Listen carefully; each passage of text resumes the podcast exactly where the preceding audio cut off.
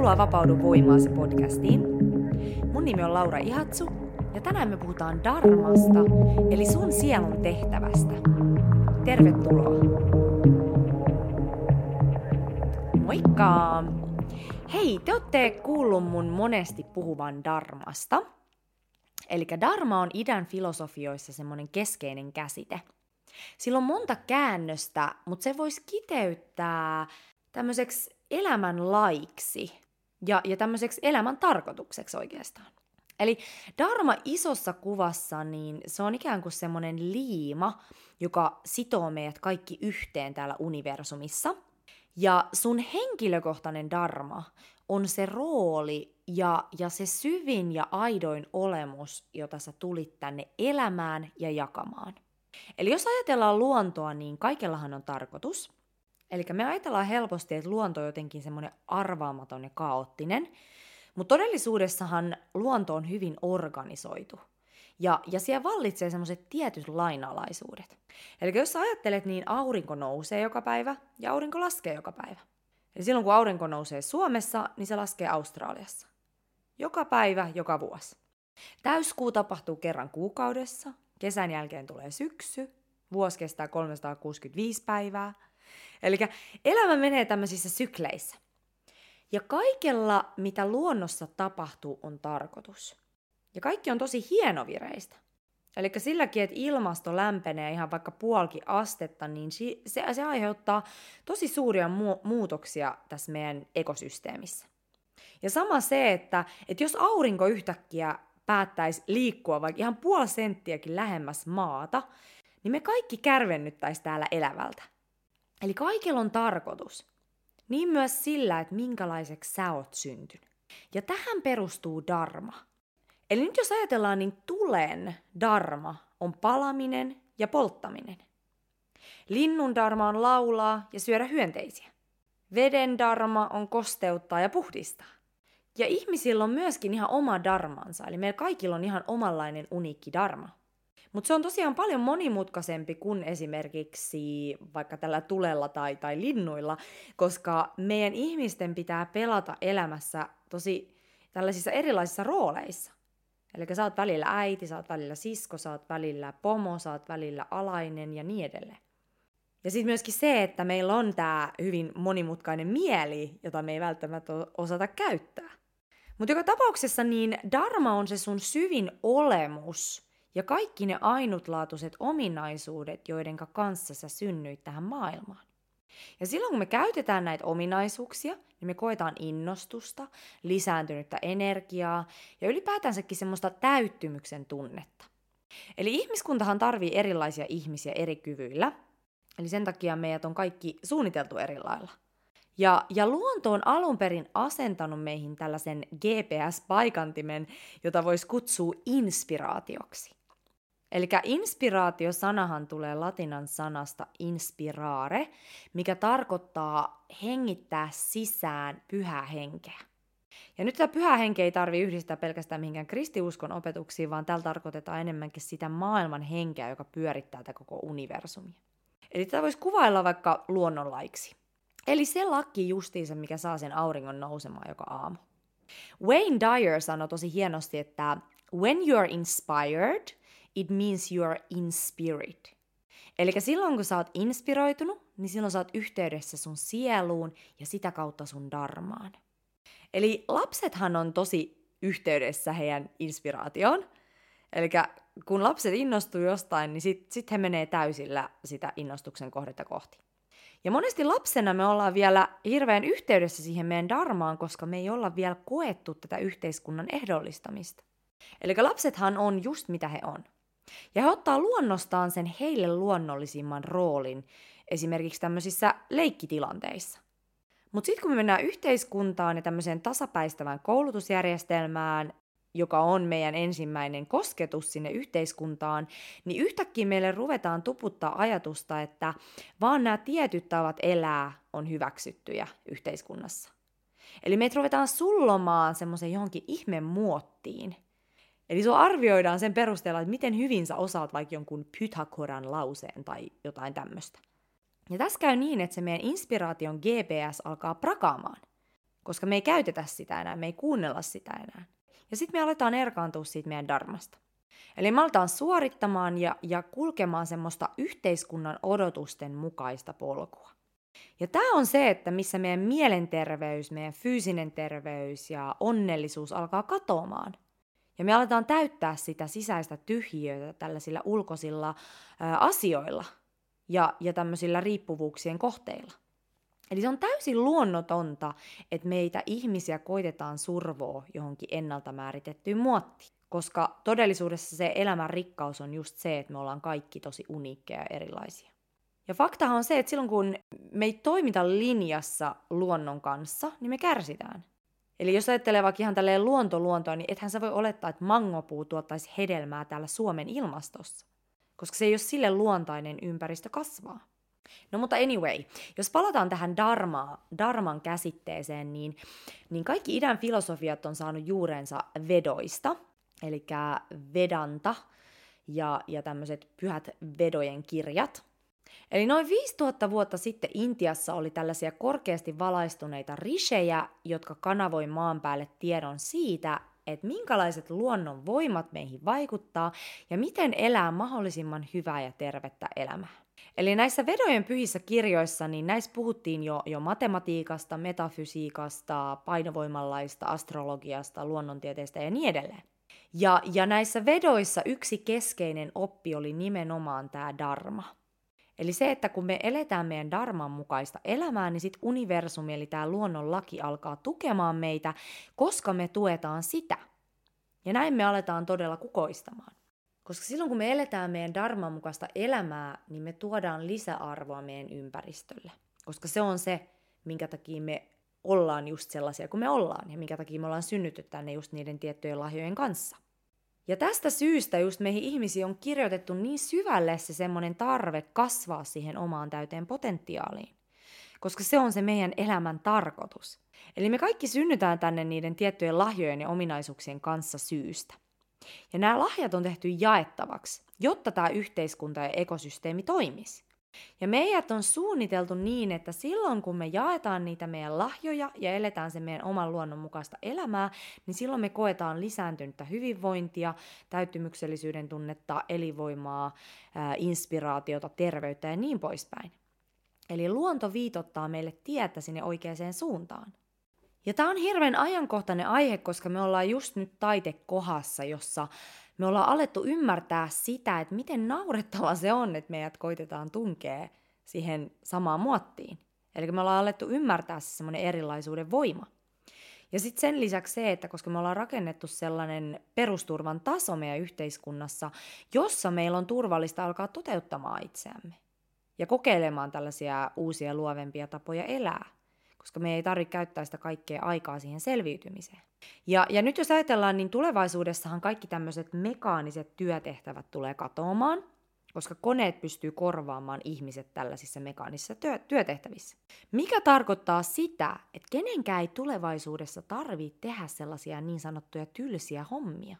Eli tässä kehityksen vaiheessa meidän tärkein tehtävä on ymmärtää se ydinsyy, että mitä me tultiin tuomaan tähän yhteiskuntaan juuri tässä ajassa. Ja se ei tarkoita pelkästään työtä, vaan se tarkoittaa sitä, että mikä on sulle se ominaisin tapa elää kaikissa niissä rooleissa, joita elämä sulle antaa. Eli missä sä oot luontaisesti hyvä. Eli oot sä hyvä esimerkiksi kommunikoimaan, onko se sulle semmoinen iso lahja, joka tulee luonnostaan sulle. Eli jos oot, niin missä ikinä roolissa sä oot, olit sä sitten puolison roolissa, työroolissa tai, tai äidin roolissa, niin käytä sitä lahjaa niin, että se tuo lisäarvoa sun ympäristöön. Jos sun supervoima on esimerkiksi se, että sä oot tosi hyvä organisoimaan asioita, niin tuot tää taito yhteisölle. Mun joka-opettaja Intiassa sanoi, että, että tie darmaan on se, että missä ikinä roolissa sä oot, niin anna itsestä 100 prosenttia. Ja tämä tarkoittaa just sitä, että sä tuot ne sun lahjat sataprosenttisesti esiin. Eli ei silleen, että sun täytyy pingottaa ja koittaa olla jotain, mitä sä et, et siinä hetkessä oo, vaan nimenomaan sitä, että sä tuot sen sun sataprosenttisen autenttisuuden esiin hyvällä eheyttävällä intentiolla jokaisessa hetkessä. Eli vaikka sä oisit nyt sellaisessa työssä tai parisuhteessa, missä et viihdy, niin pistä silti sun oma sataprosenttinen peliin ilman, että sä odotat mitään takaisin. Eli ehkä se sun sataprosentti on sellainen, mihin se vastapuoli ei ole tottunut, mutta se ei ole sun ongelma, jos ei osaa ottaa sitä vastaan. Eli tosi tärkeä kasvun paikka on, on näyttää se uusi korkeampi versio susta itsestäsi sellaisessa ympäristössä, joka ei ole sitä aiemmin tottunut näkemään. Eli kun me ollaan totuttu olemaan tietyissä rooleissa, tietyissä tilanteissa, niin nämä roolit saattaa olla jo vanhentuneita.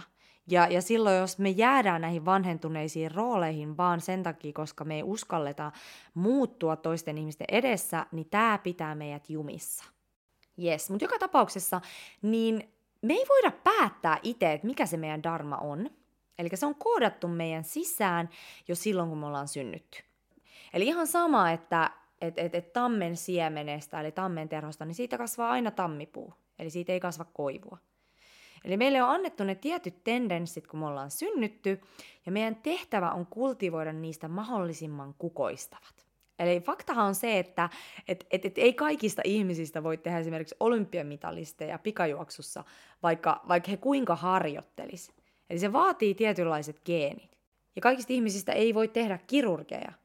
Eli se vaatii tosi ainutlaatuiset aivot ja, ja ihan mielettömän semmoisen hienovireisen motoriikan. Eli me hukataan hirveästi aikaa siinä, kun me koitetaan olla jotain muuta, mitä se meidän luonto oikeasti on. No, mitkä on sitten ne yleiset haasteet siinä, siinä darmaan astumisen polulla? Ensinnäkin se, että kun me ollaan menty läpi tämän tasapäistävän seulan, niin me ollaan helposti kadotettu se ymmärrys siitä, että keitä me oikeasti ollaan. Ja tähän auttaa itse tutkiskelu ja, ja sisäinen työ. Sitten tosi mahtava työkalu tähän itsensä tuntemiseen on esimerkiksi tämä VSA-analyysi, josta mä oon täällä podcastissa paljon puhunut. Eli tämä VSA-valmennus on semmoinen, missä sä saat tieteellistä faktaa siitä, että mitkä on sun aivovahvuudet. Eli ne biologiset vahvuudet, joiden kanssa sä oot tänne syntynyt. Ja sitten sen lisäksi mulla on kehitteellä tämmöinen jatkovalmennus, josta mä oon ihan sairaan innoissani tällä hetkellä. Eli tämän valmennuksen nimi on Dharma-koodi. Ja, ja tässä mennään syvälle siihen, just siihen sun darmaan. Eli siihen, että mitä sun sielu tuli tähän maailmaan tekemään ja miten. Eli tämä valmennus johdattaa sut sinne sun ainutlaatuisen sielun sävelen äärelle. Eli että mikä on se sun syvin ydinolemus ja, ja se juttu, mitä sä oot just tuomassa tähän elämän palapeliin ja miten. Ja mä kerron tästä ja muutenkin tästä niin Darman osa-alueista ensi jaksossa vähän enemmän. Eli tähän jaksoon on tulossa jatko-osa. Eli joo. Ja, ja tosissaan niin, jos palataan näihin syihin, niin toinen syy, miksi me ei uskalleta antautua meidän darmalle, on sellaiset pelosta ja niukkuudesta kumpuavat mielihalut. Eli se, että me halutaan kynsin hampain pitää kiinni tietystä materialistisesta elintasosta tai statuksesta, vaikka meillä olisikin onneton olo sisältäpäin. Eli se, että jos sun sielu huutaa sitä, että sä haluat vaihtaa duunia, mutta sä et uskalla, koska siinä on riski, että sä saatat joutua tinkimään sun elintasosta ainakin hetkeksi, niin, niin tällaisessa tilanteessahan sä vähän niin kuin myyt sun sielun. Koska sun sielu huutaa sellaista, että se haluaa täyttymystä ja se haluaa ilmaista itseään, mutta sitten sä ikään kuin treidaat sen tällaisten materialistisen asioiden takia. Ja mä en sano, että sun täytyisi nyt vaan jättää ja myydä kaikki ja lähteä vaan heti täysin sun, sun, sun unelmien polulle.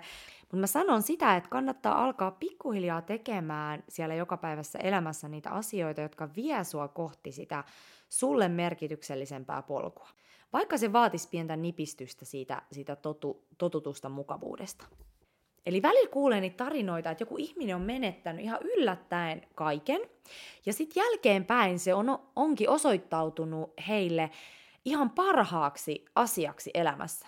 Koska siinä vaiheessa huomasi, että et, et vaikka he menetti kaiken, niin elämä jatkuu, ja, ja, ja tämä antoi heille rohkaisun just siirtyä sinne heidän unelmien polulle.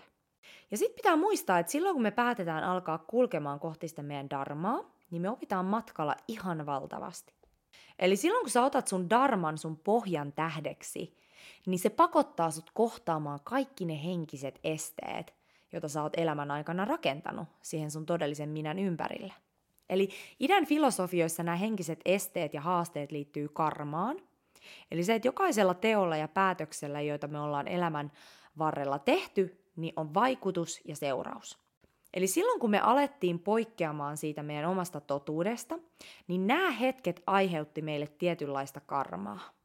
Ja tämä karma kulkee meidän mukana niin kauan, kunnes me puretaan se. Eli otetaan tällainen yksinkertainen esimerkki. Eli jos sä opit pienenä sanomaan kyllä, vaikka sä tarkoitit ei, niin tämä aiheutti sulle sellaisen sisäisen mallin, joka vie sua jatkuvasti pois sun omasta totuudesta, eli darmasta.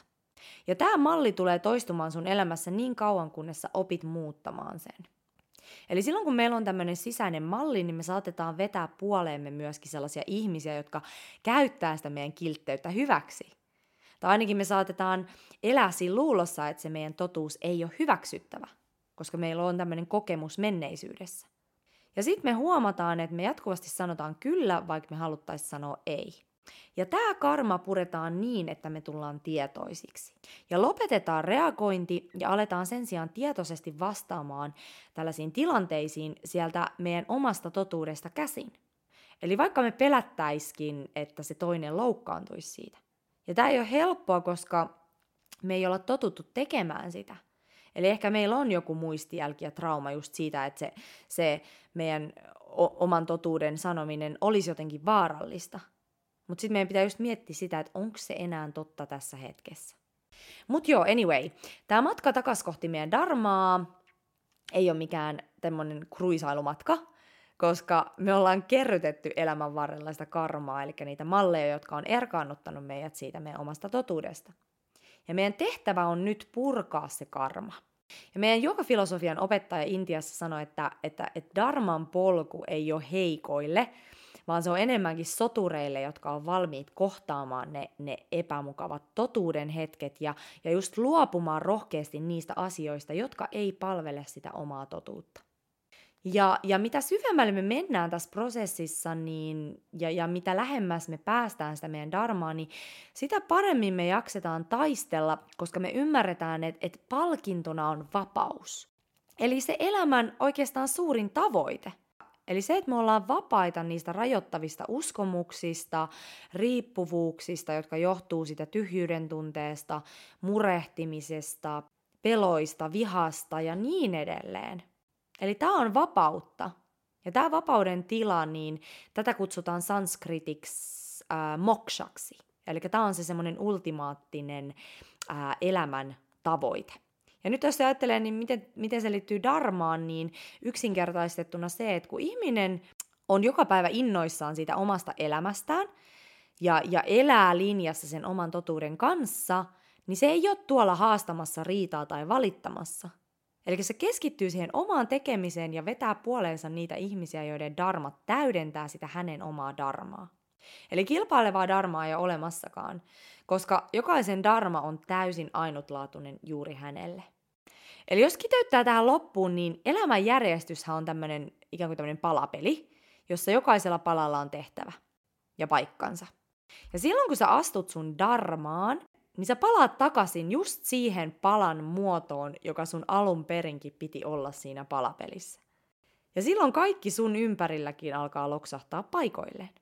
Ja myöskin se, että silloin kun me astutaan siihen meidän omaan darmaan, niin me ei enää tarvi palvoa mitään ulkoisia jumalia tai jotain esikuvia, vaan me ymmärretään, että me ollaan itse luojia ja osa tätä kaikkeutta, jota Jotkut kutsuu Jumalaksi, jotkut kutsuu universumiksi, jotkut kutsuu luonnoksi, jotkut tämmöiseksi kollektiiviseksi tiedostamattomaksi ja niin poispäin.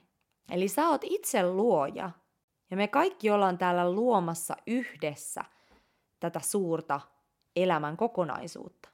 Eli nyt on aika muistaa se, että mitä sä tulit tänne luomaan. Mikä on se sun ydin olemus ja se energia, mikä susta huokuu. Hyvä. Hei, näihin tunnelmiin kiitos kun kuuntelit. Mä jatkan Darmasta myös seuraavassa jaksossa. Tämä on semmoinen aihe, mistä mä voisin puhua ihan loputtomiin. Tämä on niin monialainen ää, aihe. Mutta joka tapauksessa niin ensi jaksossa jatketaan kaikkea ihanaa sinne. nähdään ensi kerralla. Heippa! thank you